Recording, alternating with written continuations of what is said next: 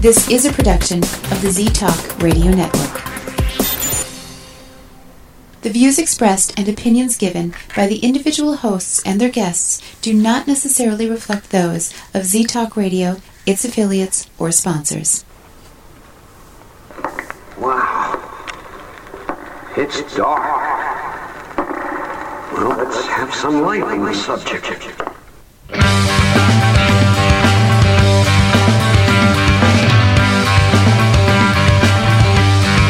Put on your critical thinking caps and please refrain from hugging. It's time for Dimland Radio with your host, Jim Dr. Dim Fitzsimmons.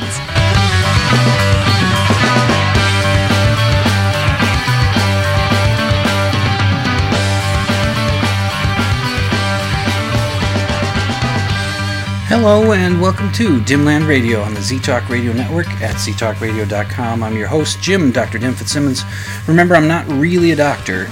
I just play doctor online, and I guess I should say that uh, if you're not a baseball fan, or not much of a baseball fan, Craig, um, you might you just sit tight because this first segment of the game I, I, of the show, I just have to talk about this World Series that we just went through.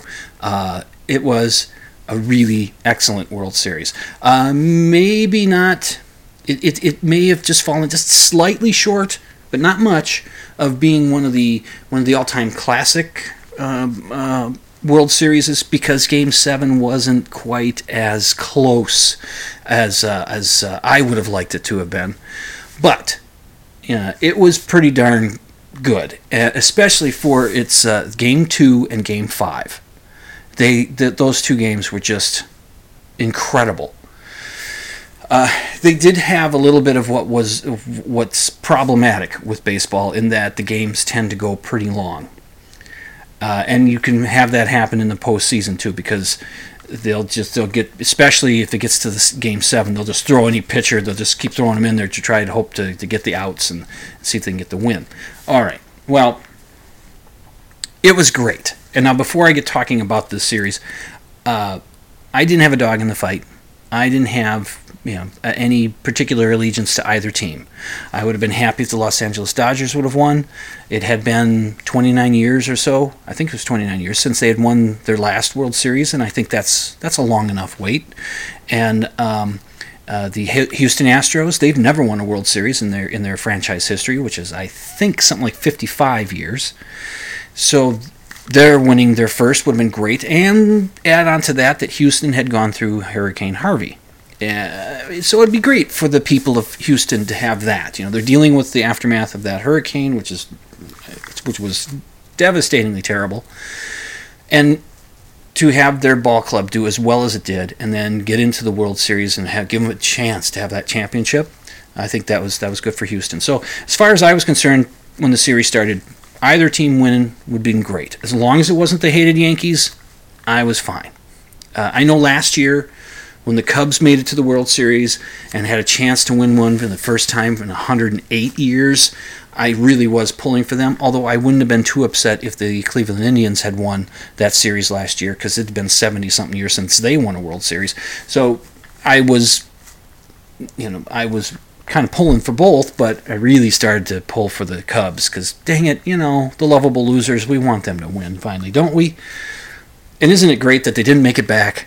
it's kind of weird, isn't it? I mean, it is kind of weird that they that that I would say that isn't it great that they didn't make it back because you don't want to get too you know too much like uh, like Boston got after they did after they uh, after they hadn't won for 86 years and then they, they win one. They didn't go back to right the next year, so Cubs could pull into that, that Boston kind of thing. But you know, I was I'm still happy that Boston won some World Series. That's pretty good. Um, that that t- that town needed some. And and the, the, New York Yankees they don't need any more World Series for what another 100, 100 years or so, and then then they can start winning again. But uh, that series. Um, so I, am just pulling for a good series. I'm just hoping for seven games. You always love the seven games. You know why you love seven games? Because that means there's an excellent game six or the it, you, because Game Six is the is the is a must win for one of those teams. Uh, you know, that, that's it's it's a make or break. If they if that team can push to a Game Seven and just get it down to that one game. You know, essentially, Game Six is that same thing. They got it down to well, no, that's not true because they don't win. They they they they fight for the chance to get that game, that series into the seventh game, and that's what happened in this one. It went all seven, and that's that's great. That's what that's what the that's what the Fox News Network or Fox not News, but the Fox Sports Network wants to have happen. They want it to go all seven. I'm, I'm sure they would have preferred to have the Yankees Dodgers in, in the series because of the two biggest markets and that kind of thing. But Houston's a pretty good sized market, and it turned out that this series was pretty compelling, especially game two. I think game two perked up a lot of interest in people that might not have been uh, uh, interested in watching the series in the first place. I think game two got a lot of people saying, "Ooh, this might be interesting," and that's cool. And I guess it did pull some pretty good ratings for, for especially for baseball, but it did pretty well. Not as Game Seven didn't do quite as well as last year's Game Seven with the Cubs, but it was the Cubs, but it was close. All right, so the first game. Now I'm going to give. I'm going to go through the games. I'll go quickly. I won't. I'm only going to spend a little more time on two of them, game two and game five. Uh, the other ones I'll just kind of go quick. But this is how it boiled down. First game, uh, it, it, was in Los Angeles. Los Angeles' National League team. The National League won the All Star game this year, and for a few years now, the winner of the All Star game, either the National League or the American League, whichever team wins that that game, gets the home field advantage in the World Series um, kind of a it's an incentive. You're playing for something, and and baseball purists, some of them don't like that idea, but I think that's fine. I, I have no problem with that. Well, so the National League won the All Star All Star game. Uh, um, Los Angeles has the advantage, so there'd be two games in Los Angeles, then three games in the in Houston, and then two games in Los Angeles. If it goes all seven games, that's how it works out. So the first game, well pitched game on both sides, but uh, the Dodgers managed to generate a little more offense, and they won that game three to one. And so, okay, you know, all right, That's, that was that was a pretty good game. But game two, holy smokes, game two. Now, as I was watching the series, I didn't get to see. I don't think I saw much of the first game, and I wasn't too worried about that. It's the first game. I think I had to work. I was like, well, I'll just I'll go to work. I'm not going to try to skip out of it. And it's the first game it's it's not a deciding game. It's the first game, and but the other games that I was getting to watch, I would be on Facebook and I'd be chatting with my friend Michael out in California. And of course, he's a he's pulling for the Dodgers, and so we're we're chatting back and forth about what's going on in the game. Game two, holy smokes! All right, here we go. Uh, I got to make sure I read this right. Okay, game two. Um, the Dodgers had gone up three to one in in the game at some point uh, Houston had narrowed it to three to two, and then in the ninth, top of the ninth, Houston ties the game at three runs apiece. It goes into extra innings. Uh, let's see. I got it written down. In the tenth, that's the first of the extra innings because there's nine innings in a game. And by the way, somebody was predicting on local sports talk radio. They were predicting that maybe baseball will go to seven innings instead of nine inning games because of the length of the games. And that just seems like a.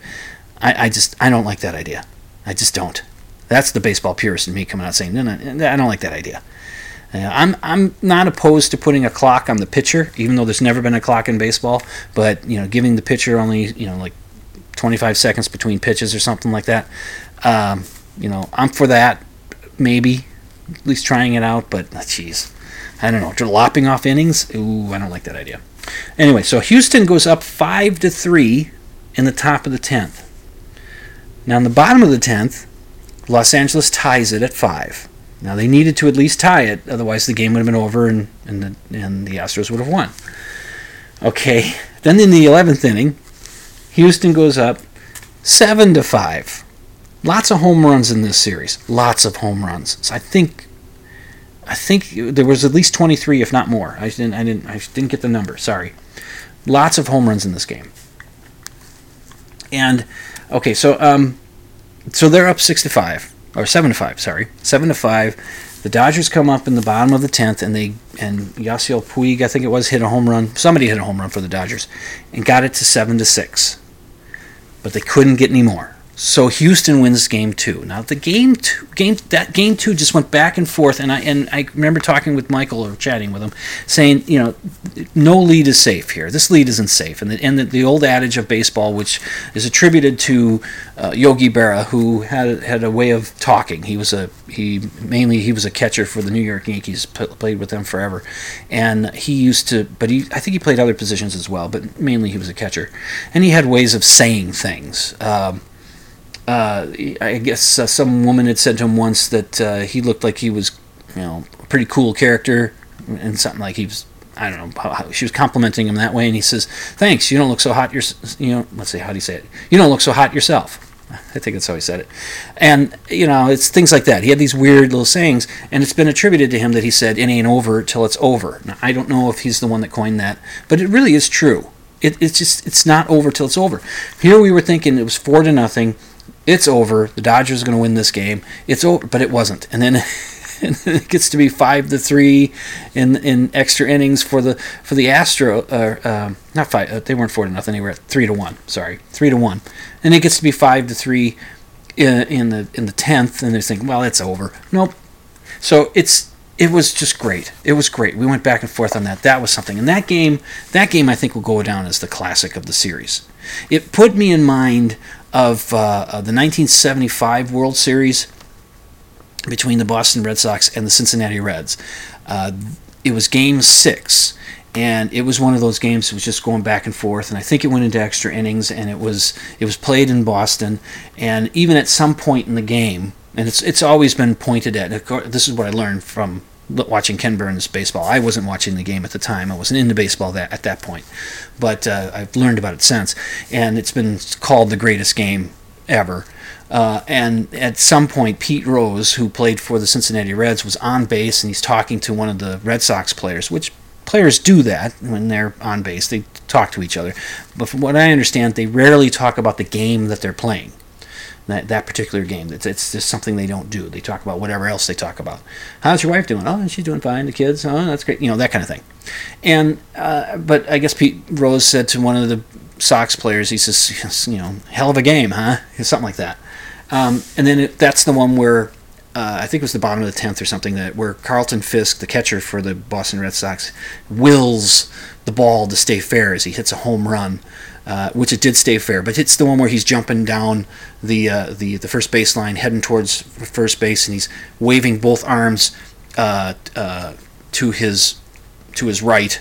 Uh, and it's just like stay fair, stay fair, stay fair, you know. And it did, and they won the game, and it was really something. but then they ended up losing Game Seven of that series, and Cincinnati won, and yeah, and the Red Sox continued to be uh, experiencing that futility of never winning a World Series.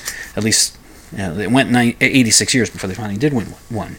But that was something. That was one of those games like that. That's that's what it felt like to me. Except it was game two. It wasn't quite as big a game as a game six. All right. Then uh, let's see. Game three, Houston won that one five to three. This was in Houston. Uh, game four, Los Angeles managed to win that one six to two. Uh, and then game five.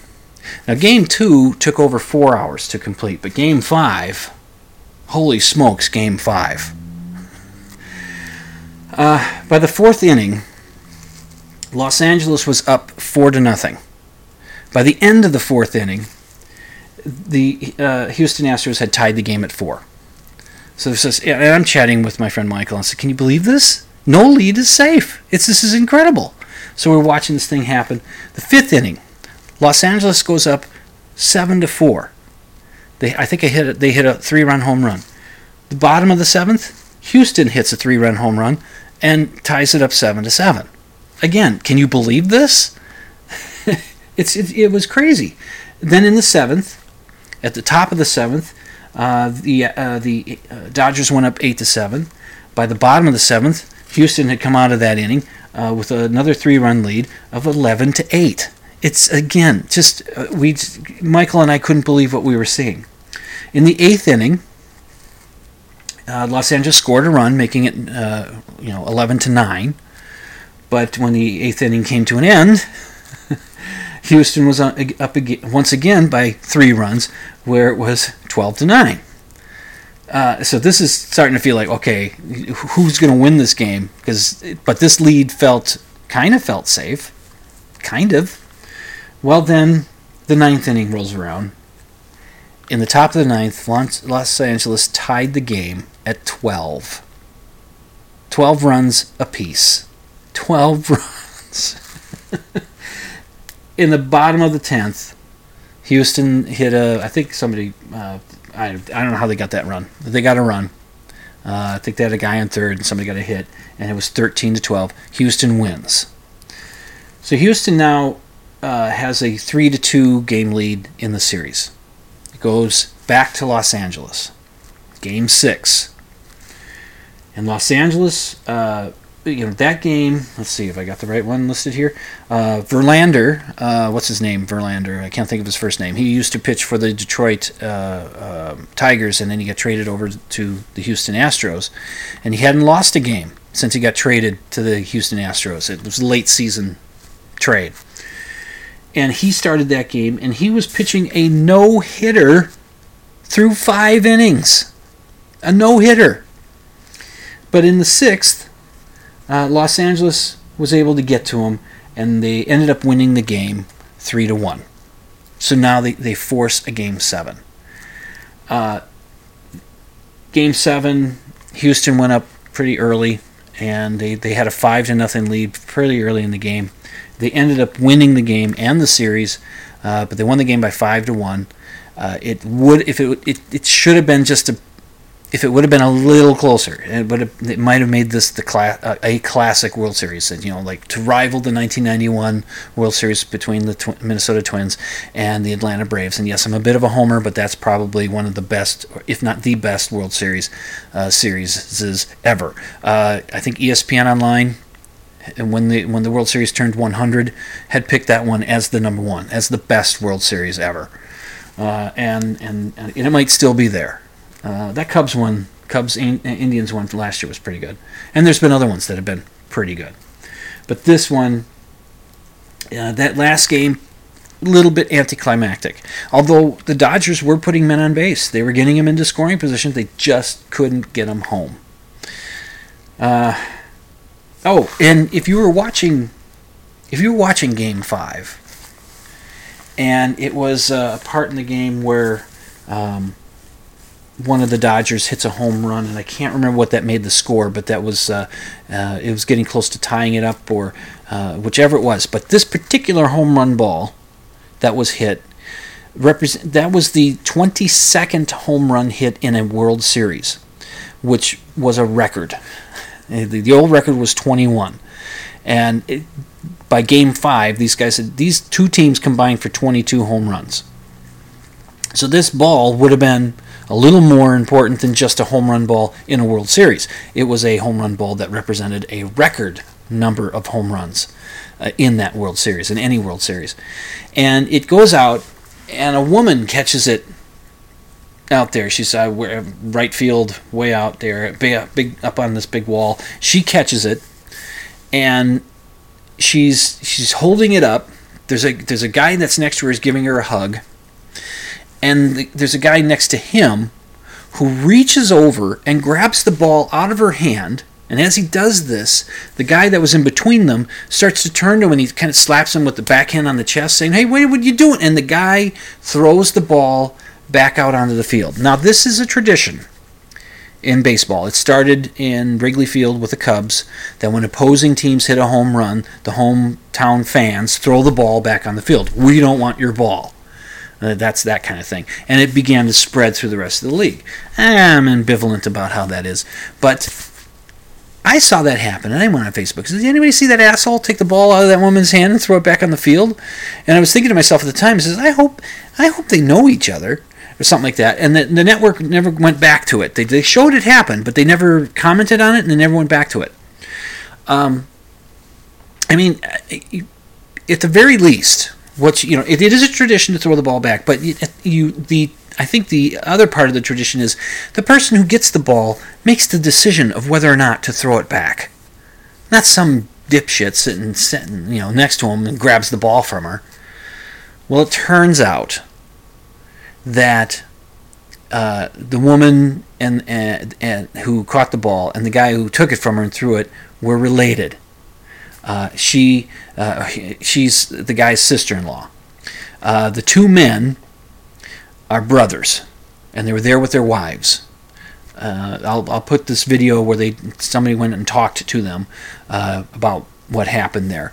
And the woman who had caught the ball was was uh, she was pretty good humored about it, about the guy taking it. And the guy that took the ball, yeah, still seemed a little bit of a jerk about it. But but uh, he was saying, look, uh, my wife, his his wife, and his sister-in-law, uh, I'm they're going on they're going on spa day tomorrow and I'm paying for it because you know he, he do, he's feeling a little bit bad for what he did but that's what you're supposed to do you're supposed to throw the ball back and she said well I would have liked to have made that decision to, to have done it but uh, at least at least we there was a bottom to the mystery so I'll link to that uh, uh, those uh, the video for that and there's also a 21 minute long video that uh, covers the highlights of the series. I'll link to that as well in the show notes. You go to dimlandradio.com, or no, go to dimland.com and click on the blog option, and you'll get to my uh, you'll get to my blog page, and the, the, links will be in there. So you can,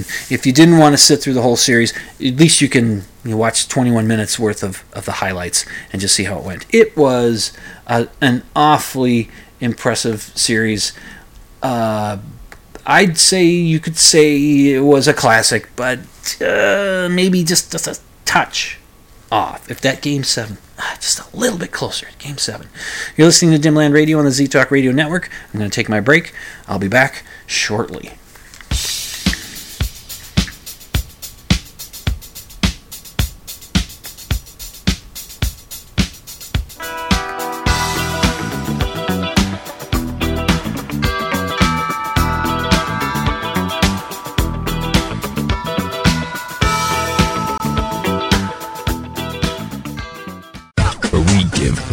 Other guys. The finger. You're listening to Z Talk Radio Network. This is Meryl Streep. There's so much in life we can't control. But here's something we can colorectal cancer. It's the second leading cancer killer in the US, but it is almost entirely preventable. Screening finds polyps so they can be removed before they turn into cancer. If you're over 50, get screened for colorectal cancer. Screening saves lives. It could really save your life. For more information, call 1 800 CDC Info. A message from the U.S. Department of Health and Human Services. Don't just take my word for it, but you are listening to Dimland Radio on Z Talk Radio Network.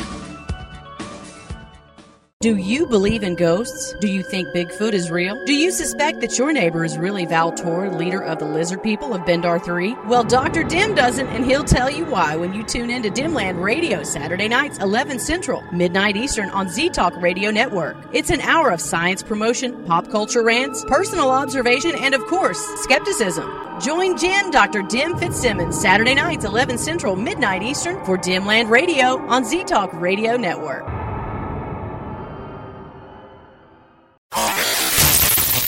You're listening to Z Talk Radio, the number one choice for music, sports, news, and talk radio. So keep that dial locked to ztalkradio.com.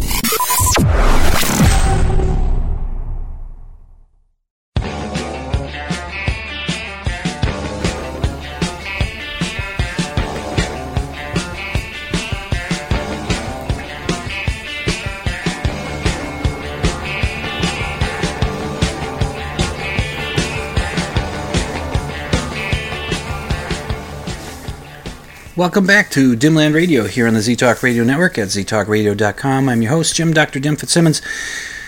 You know that little sounder that I played there and there where it says uh, Z Talk Radio, your number one choice for sports talk? Uh, I don't know about that one. number one? Uh, uh, what? I don't know if that claim is uh, is true. Uh, hate to say stuff like that, but uh, maybe I shouldn't use that sounder. It's making a claim. You know, I'm a skeptic after all. I, I'm supposed to, you know, be skeptical. I don't know. I mean, do you turn to us for your sports? I mean, I know I just talked for 20 minutes or whatever it was about the World Series and all that. But yeah, I, I, I don't know. I might have to think about this about whether I'll keep that on there or not. Hmm. Anyway, uh, maybe you know. So I don't know if we can make that claim. I I just don't think it's true. Hmm.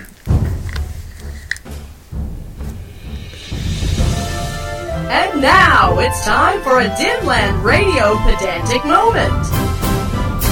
Yeah, this ought to be good. Well, it will be. At least I hope it will be. I promise it'll be okay, at least. Um, this was one I was going to do some time ago, but uh, better ones came up, and I decided to uh, to do this one now. How about that? I put it off, and I says, now I'm doing it this week. Not this, not that this one isn't very good, but okay, here it is. This went around the internets, on the social media, Facebook for me, uh, and it's one of those, uh, you know, pick one of these. You know, what would you, you know, what would you prefer to get if you uh, if you could choose of these of these five items that they have here? What would you choose? And people, you know, put their choices in the in the comments. And it's um, it's it's a it's choose a pill, except they show a capsule. Is a capsule considered a pill? I, I suppose it could be. Yeah. Anyway, choose one of them, and they're colored. You know, so choose one of these colors, and you'll get whatever it says next to it for uh, a year. One year, this this pill will last for one year, giving providing you this. So, um, starting, I'm starting with the second one that they put on the page, uh, in the meme, in the image, and whatever we call these things. Uh, the second one being the red pill. The red pill uh, does not wake you up from the matrix. Not on this thing. The red pill gives you these uh, powers of Spider-Man.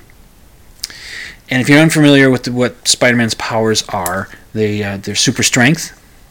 Uh, you know, the, the proportional strength of a spider. Uh, some you know in a man size. I think that's how they describe it.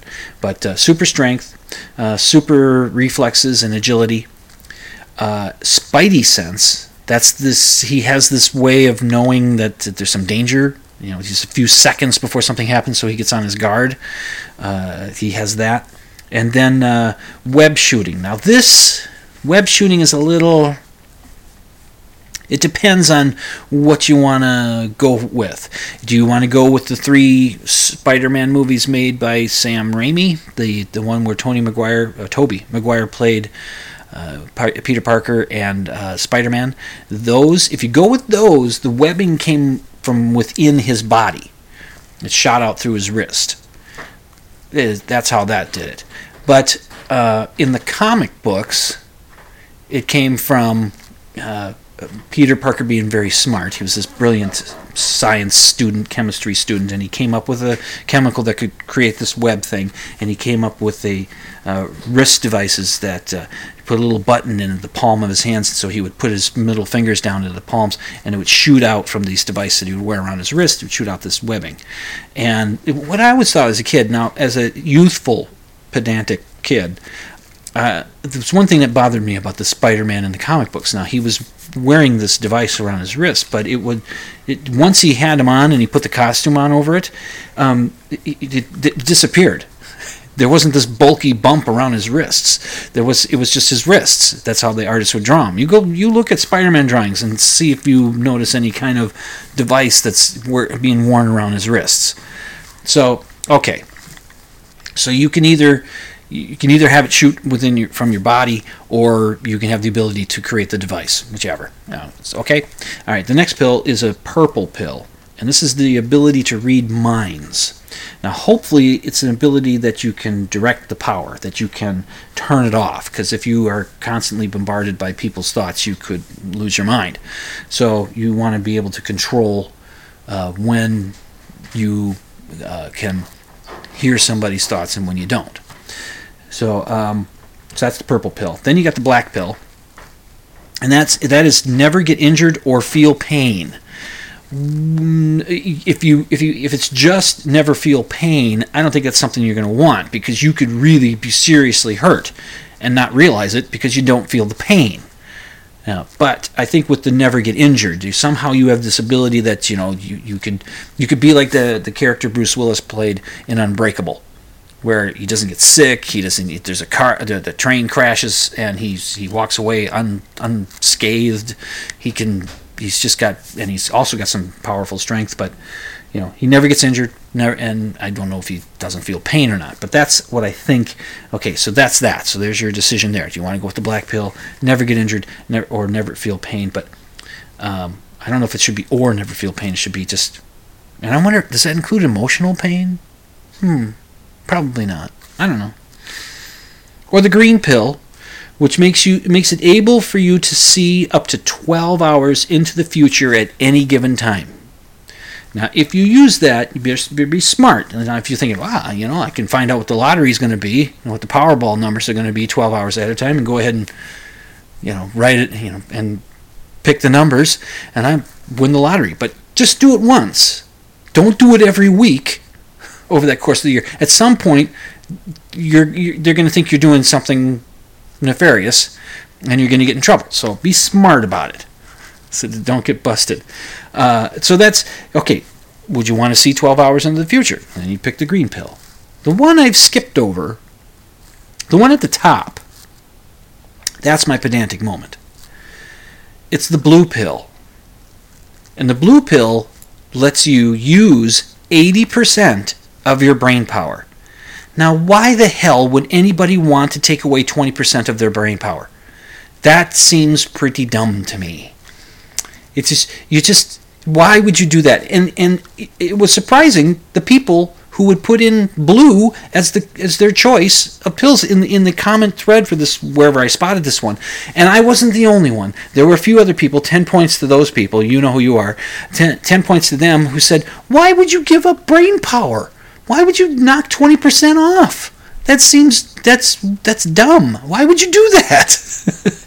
and I think that stems from the idea that we only use 10% of our brain power. Well, you know what that is. It's not true, it's not true. I'm telling you, I'm up here and you're. It's not true.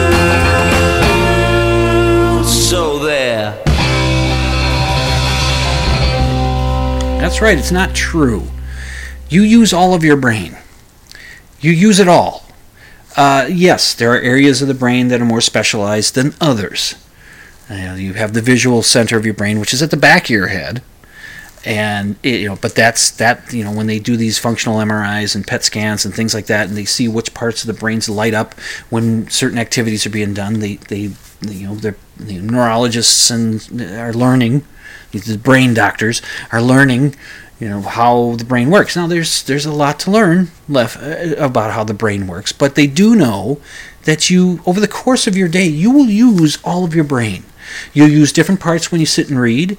You then you will if you're just sitting watching TV or if you're going for a walk. You you use the parts of your brain. There's parts of your brain that are in control of um, of your breathing and and and blinking and all this other stuff you know just to keep make sure that you keep doing these things uh, there's you know the, the, parts of your brain that's like i said when you go for a walk there's a part of your brain that's that's in charge of making sure that you you keep your balance and and and that you that you walk you know and talking takes things and exercising there's all these different things that go on in your brain you don't just use 10% of it. They're not even sure exactly where this came from. I'll link to a video that gives a little talk about the this myth. But I'll link to it in the show notes at dimland.com. Click on the blog option, and you'll get to the show notes. There's a, uh, you know, there's lots of videos out there and, and, stuff that you can find online that'll explain why it is uh, that you you do use your entire brain. You use all your brain power. It's not you know, the, the movie Limitless that came out. You, oh, you take this pill and it unleashes all this brain stuff, and you're able to move objects and with your mind or whatever this guy was able to do it's just baloney, but you know, it's not true. That's you just you just don't. I mean, and if it were true that you only use ten percent of it, does that mean you could take something of the some parts of the ninety percent out and you just be fine? Huh? You'll just be fine.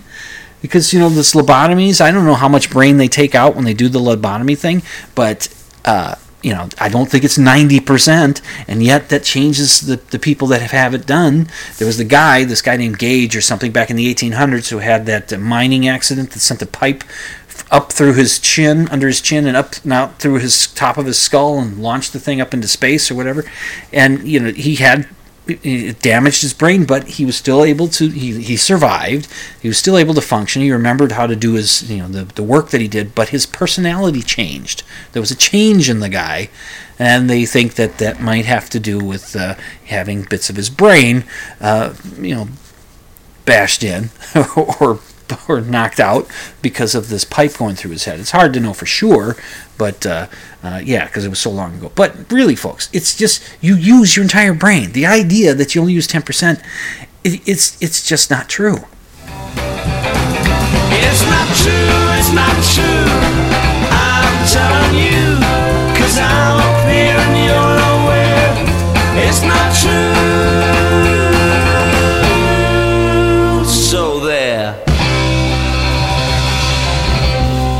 And in case you're interested, which of the pills I would take, I'm looking at the list again. Of course, I'm not going to take the blue pill. Uh, um, I might go for the purple one. Read minds. Ah, geez, I don't know. I mean, I don't want the Spider-Man powers because you know, with great power comes great responsibility, and I, I sure as hell don't want that. the amount of responsibility I have now is enough. Uh, but uh, yeah, I wonder. I don't know, but you know, being able to see into the future up to 12 hours, I could win one of those lotteries, and, and maybe that's the one. I'd take the green pill, and I'd be smart about it.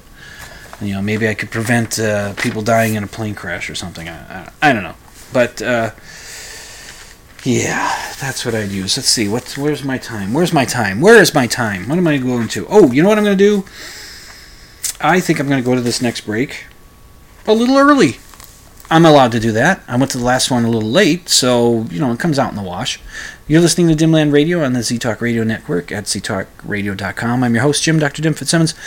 I shall return after this break. I, I promise. I'll, I'll return. Unless something weird happens.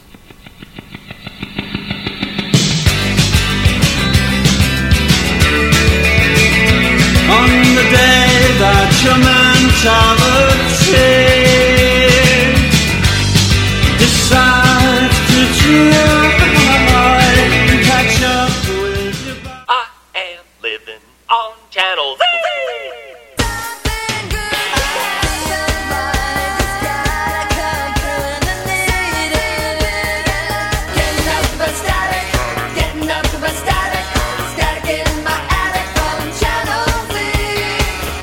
You're listening to Z Talk Radio Network.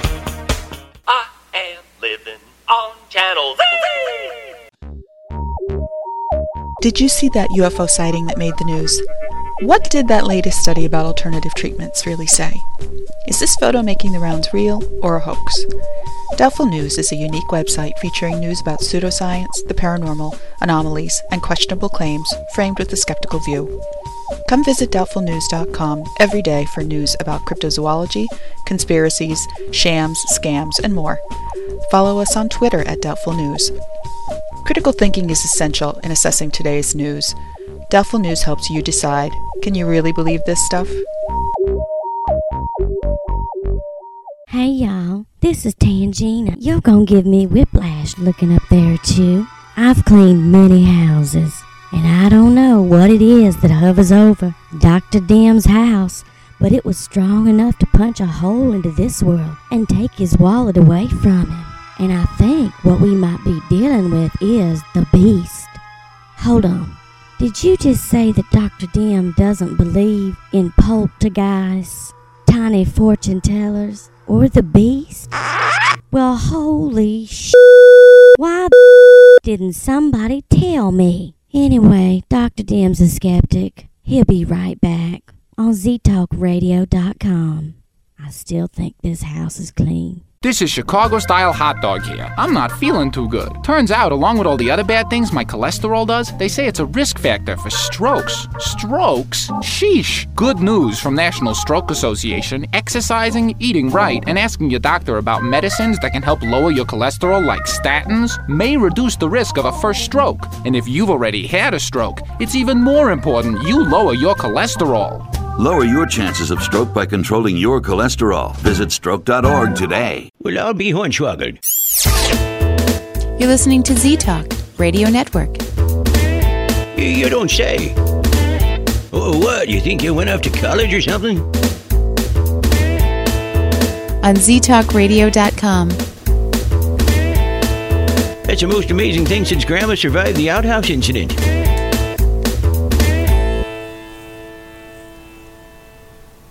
I can wait another day until I call you. Mm-hmm. You've only got my heart on a string and everything aflutter. But another lonely night. And you know, I used to hate that song. I used to hate it. Hated it with a passion back in the 80s when it came out.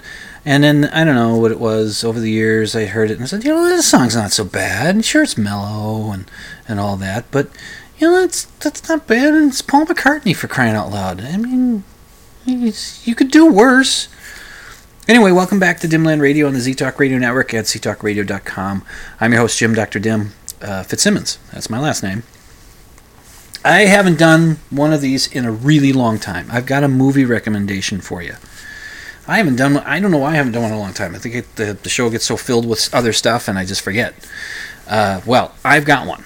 Uh, this movie I just watched it last night. I hadn't seen it before. It's from 1952. It's in black and white. Don't freak out, but you know. Uh, and it stars Humphrey Bogart in his later period, uh, you know, getting later in life, uh, as he plays the uh, uh, editor of a newspaper that's a uh, a proper newspaper, not one of those journal, uh, yellow journalism tabloidy newspapers. It's a proper newspaper, and it's a proud tradition of being good journalists and doing you know the public work and and getting the information out there and uh, and all that kind of stuff. And he's one of these hard bitten, you know, tough you know guys that uh, you know puts the news way up there. This is very important, and he takes his job seriously, and he runs the paper, and he does a really good job. And the m- name of the movie is Deadline USA. Now, I don't know why they had to put the USA in there. They could have just called it Deadline. I, I think that would have been better, but it doesn't matter. And the idea is, or, or what goes on in the movie is that uh, uh, we learn very early in the movie that the newspaper is being sold there's a family that owned it. The the the husband, the father uh, of this family, uh, had uh, started the paper, and he was the one that you know put integrity into the newspaper business because it used to be all a bunch of yellow journalism, you know, the tabloid stuff before then. And he came along and said, "No, newspapers should be news, and we should be doing for the public good and all that kind of stuff, and holding a standard and all that kind of crap." And uh, uh, yeah, not having you know cartoons and horoscopes and all that bullshit. Although cartoons are great, uh, horoscopes are bullshit. You do know that, don't you? You know horoscopes are bullshit, right? Come on, you know it. Anyway, so uh, he died, and his heirs, his wife and his two daughters, uh, for whatever reason, decide to sell the paper to another competing paper and this other competing paper is one of those skeevier papers. And the idea, and they, they, they're pretty sure that once that other paper gets this guy, gets this this newspaper called The Day, the other paper is called The Standard. Once The Standard takes over The Day, The Day will just be kind of just folded in, and it will be it'll disappear. It'll take away that competition. So they're all going to be out of a job. Well, uh, Bogart's character knows this, and the, the people that work at the paper know this, and they've worked there for a long time. And it's and you, there's a lot of familiar faces in this movie. Uh, Ed Begley's in there, Ethel Barrymore's in there. Now she may not be that familiar to you, but uh, she was part of the Barrymore acting dynasty. Drew Barrymore's uh, related to her somehow, and uh, she she plays the woman that uh, was married to the fellow that owned the paper, and uh, she has some integrity left. Her daughters aren't aren't quite as interested, but. Um, and, and in Jim Backus is in the movie. Now, if you don't know the name Jim Backus, you do know the character he played on Gilligan's Island, uh, Thurston Howell III. He was the millionaire uh, he so he played that he he, he was in this in the movie. He played a uh, gossip columnist guy, and uh, it, what uh, Bogart's character decides to do is take down a mob boss that law enforcement had tried to government officials had tried to take this guy down, but nobody could, and so the, he said that you know this newspaper is going to do it. It's going to be if it's the last thing that we do before we're before we're, we go under, we're going to do this, and it's it's pretty gripping and it's pretty gritty for a 1952 film.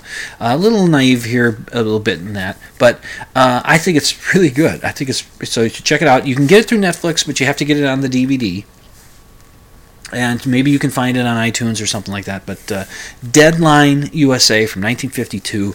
It's directed by the name of the guy is uh, Richard Brooks, I believe. Yes, Richard Brooks. He also wrote the movie, but uh, it's great watching Bogart. Bogart's terrific in it, and uh, and I was I was pleasantly surprised. I mean, I like Bogart anyway. So last night I just I put it in the computer the, instead of putting it on the big screen TV, just because I was sitting at the computer for a while doing some work, and I still had the headphones on, and I thought, ah, just put the DVD in here, and so listen to the movie through the headphones, and really cool.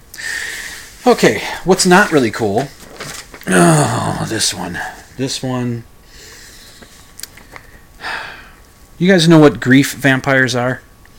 Um, it's a it's a term that I think skeptics have come up with to describe psychics and mediums that uh, that uh, get money out of uh, bereaved family members and friends uh, of, of, people who have died recently uh, to try to give them this false comfort. You know, it, it's it's a false comfort because look, psychics might exist, the ability might exist, maybe, but I doubt it.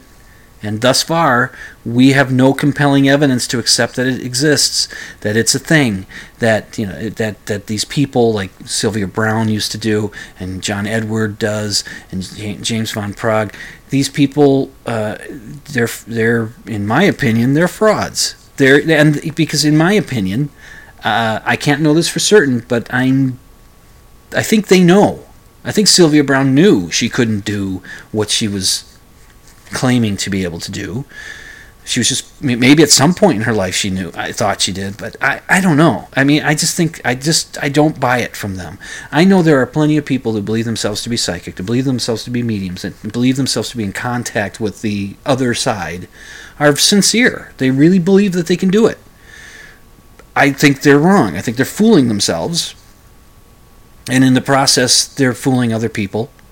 And if they're doing this thing to help people you know deal with the loss of a loved one instead of allowing that person to properly grieve to get actual good good grief counseling and dealing with the loss of a loved one they they st- they take that from them. They try to give them these false ideas. Uh, I, I, I posted something which I'll get into here in a moment. Um, and somebody responded to it and i wish i could have found it again but i couldn't. They, they responded to it essentially by saying you know the people we lose what we have are the memories of those people. That's what we have. And these these grief vampires come along and they change your memories of those pers- of that person by adding stuff that they can't possibly know and they can't possibly be getting from the dead person. It's it's it just seems it's so so unlikely to be as imp- to be impossible I, I, you know, you, I suppose as a proper skeptic, you have to leave a sliver of a chance. But thus far, we have no good evidence to accept that anybody can communicate with the dead. Uh, it's been said by others, talking to the dead is easy. Getting them to talk back, that's the tricky part. Well, the reason I bring this up, I have a friend of mine, and I, I won't say who he is, but uh, he's a he's he's an artist and a designer, and he's uh, he also thinks believes himself to be able to read tarot cards and tap into something. I don't think he can. I think what he's doing is is cold reading, and and that's you know, and he just doesn't realize that's what he's doing. Uh, I think he's sincere.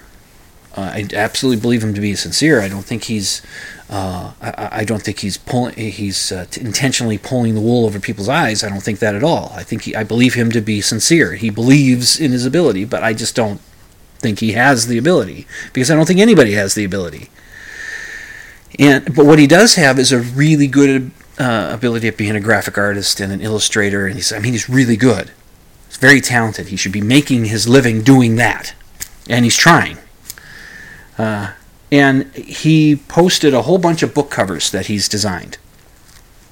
And you know, for a small publisher kind of thing, um, and the, and they're they're really good. All of them are, are really really good designs. Some some fantastic, some good. You know, but they're all really good. uh, you know, these you know, it's I like some better than others, but uh, but for the most part, they're really good, and a lot of them are dealing with this paranormal nonsense and and I and I I looked at his designs and I was thinking I was clicking through them. He put up uh, in one posting he put up uh, I don't know ten or twelve of them, and I'm going through them and said, wow, that's that's really something. And some of them he did illustrations for, and others he, he did photo manipulation and, and just design layout and, and all that kind of stuff. And and and and uh, and they, they all look and they look great. And I wanted to comment on it, and I did but I, I didn't want to you know I part of me was wanting to the skeptic side of me was wanting to say get in there get in there and say you know yes these are great designs but you know you're peddling bullshit right? Um, I wanted to do that but but I said no no I can't it's my friend. And you know I'd rather have him be a friend uh, than than not have him as a friend you know and, and you know, have him be a friend and have this have to just tolerate his belief uh, and have him tolerate my skepticism uh, which we do. We have a detente, you know, it's like that. But anyway, so he, I, I posted my comment, and it was just this: good design. Oh, I was going to write more. I had started to, and I'd stopped, and I erased it, and I started doing more, and I, I deleted it, didn't erase. You don't erase on a computer. Well, you know what I mean. Uh, and I went back and forth, back and forth, and I just settled on good design. That's all I'm going to say because that's what it is. I'm being truthful. And uh, he's he popped in with a comment back with a kind of a joke and said, "Well, it took you long enough to say something." And then I wrote to him and said, "It took me a long time to come up with that." And I, I we didn't discuss it any further. But if he read that, I think he would have gotten the message. Uh, a friend of mine on Facebook, I was discussing that with him, and he's he uh, he understood exactly what I meant. He says, "Yep, you started and stopped and started and stopped, didn't you?" And I said, "Yep, exactly." And uh, he just kept going through it. And then, then we talked about what do you do when friends are, you know, believe in, in paranormal type stuff or supernatural type stuff that's that's that's ungrounded in, in science. Uh, and what do you do? And I was well, you know, hopefully it's not harming them. Well, there's one of the books that he did, and it's called "What Happens the Day After." And this book is written by Teresa Saint Francis. She believes herself to be a psychic medium, a life coach, an animal communicator, and a lecturer. Now, I suppose she is a life coach, which is kind of a dubious thing. And I suppose she is a lecturer. These are two things that she can demonstrate that she is. But an animal communicator, a psychic medium, she also says that she's an author. And there's you can read an excerpt of her book. I'll put a link to her page uh, so that you can check it out and you can decide whether or not she can write.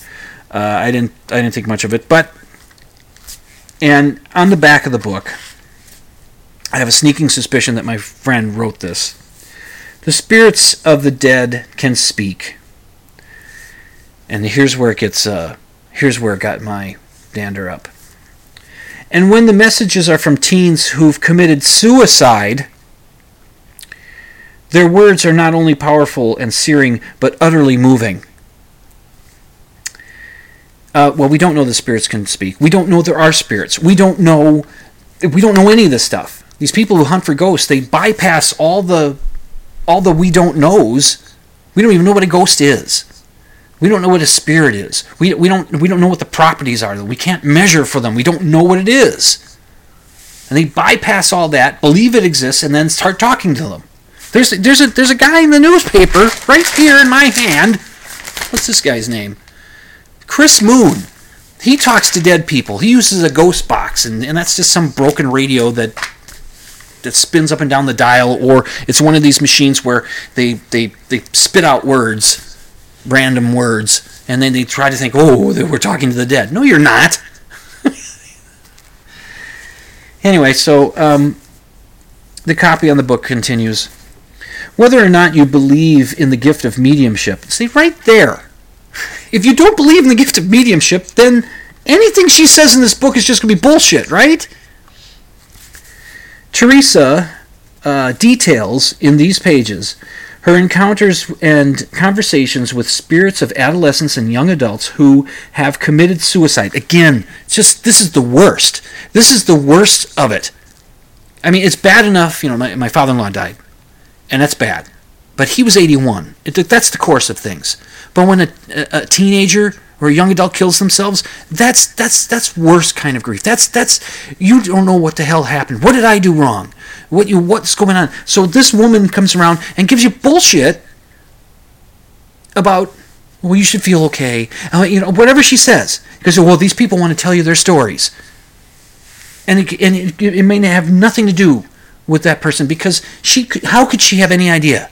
I'm sorry. I, and I will give her the benefit of the doubt that she's one of these people who absolutely believes she can do what she thinks she can do that she's this isn't some cynical effort this isn't something I, I i give her the benefit of the doubt she believes in her abilities i don't believe in her abilities i think this is bullshit and it angers me when I see something like this, and this is a grief vulture. This is someone who comes to she'll she gets some money on this, uh, she'll she, and and she just steals people's grief by giving them this false sense of hope, this false sense of closure.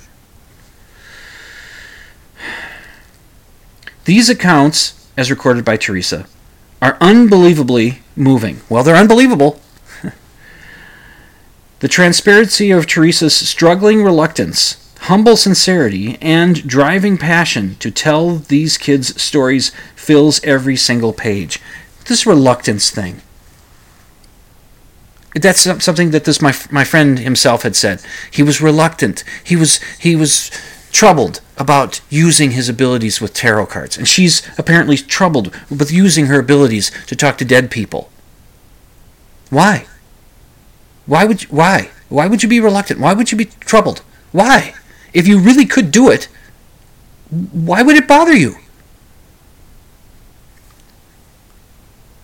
I mean, I can draw. If somebody asks me to do a portrait of somebody and gives me a good photographic reference to work from, I'm fairly confident I can draw it. I don't I don't feel reluctant. My friend is a good designer. He he has no reluctance in, in saying that yeah I can design that for you.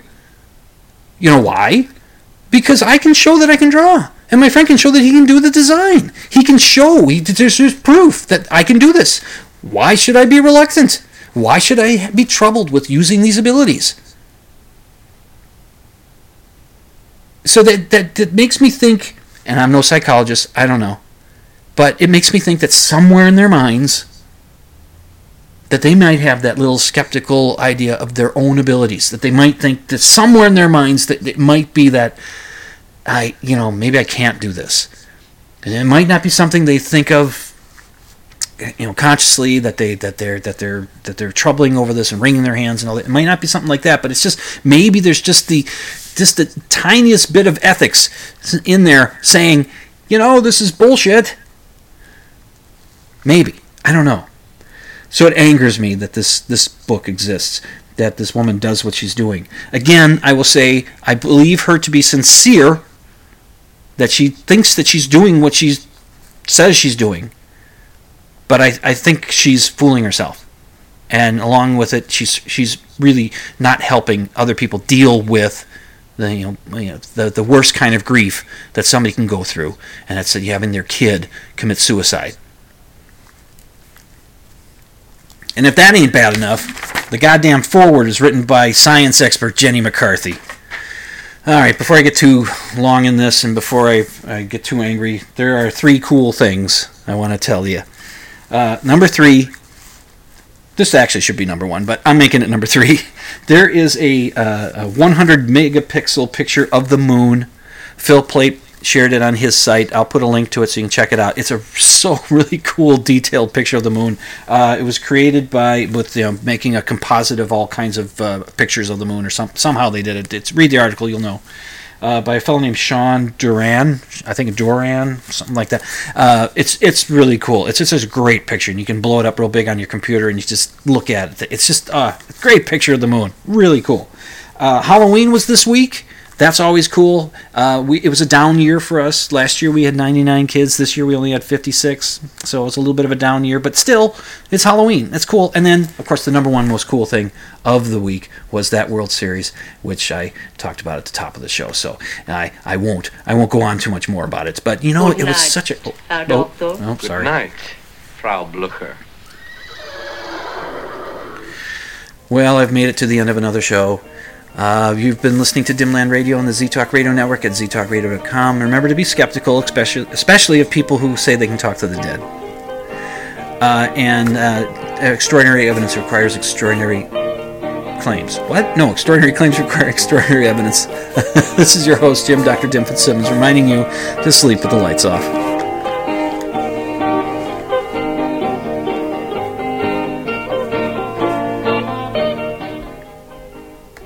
Can check out my show notes at dimland.com. Just click on the blog option, and you can email your questions and comments to drdim at dimland.com. That's D R D I M at dimland.com. And the opening theme song, Ram, is by the Aeolus and is used with permission.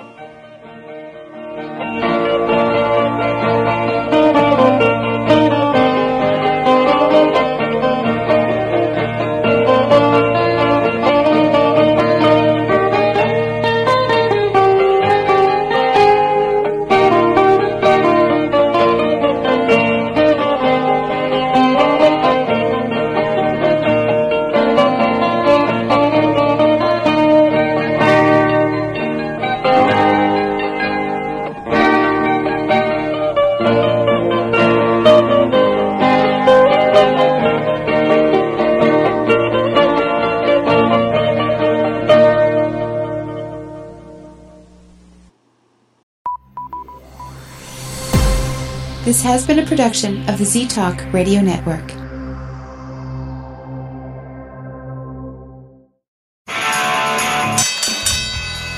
And now, a message to our competitors. Thanks. Thanks for tuning us in. My life, you're clever, Dim. You'd certainly taken me in. Well, I'm going to hell.